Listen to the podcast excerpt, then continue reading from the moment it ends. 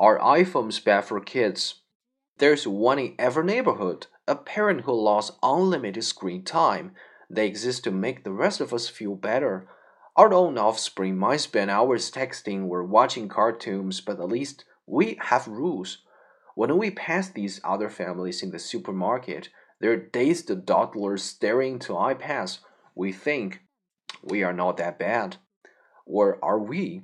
New two books about kids and screens The Art of Screen Time and Be the Parents Please from Anya Kamenetz and Salmi Riley examine the evidence and offer advice for anxious parents.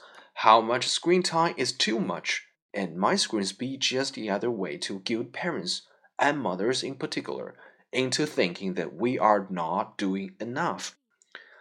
Alas, the evidence is incomplete.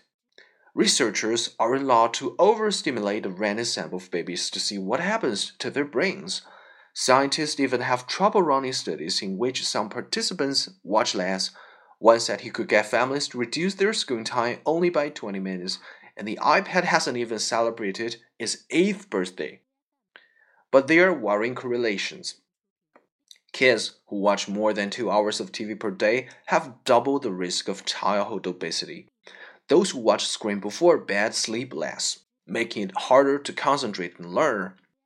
And simulated violence can desensitize children to real life suffering and is linked to increased anxiety and fear.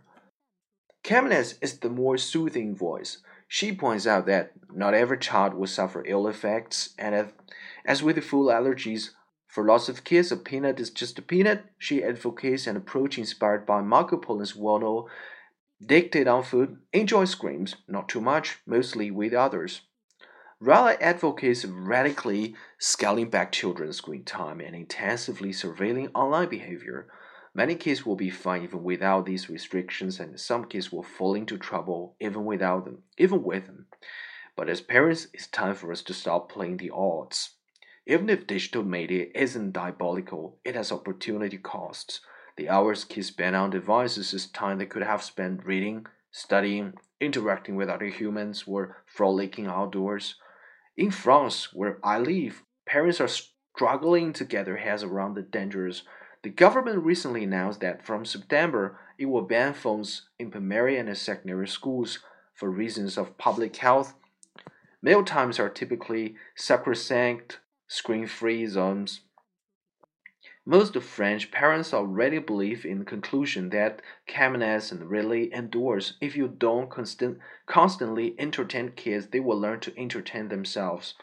And the French are suspicious of too much of anything. The biggest reason I hear for why kids don't spend much time on devices isn't that screens are terrible, it's that they don't have time. That's basically Kamenetz's message too. Her best advice might be to prioritize other activities and allow screens only afterward. Sleep is paramount. She recommends no screens before bedtime and none in bedrooms ever. And she advocates communication over surveillance, making questions like, What did you see online today? part of dinner time conversations. Unlike Kamenetz's panicky, thoughtful critique, while it wasn't thrilling to consume even well written books on kids and screams, it was worth reflecting on the evidence and reckoning with my family's relationship to those consuming devices.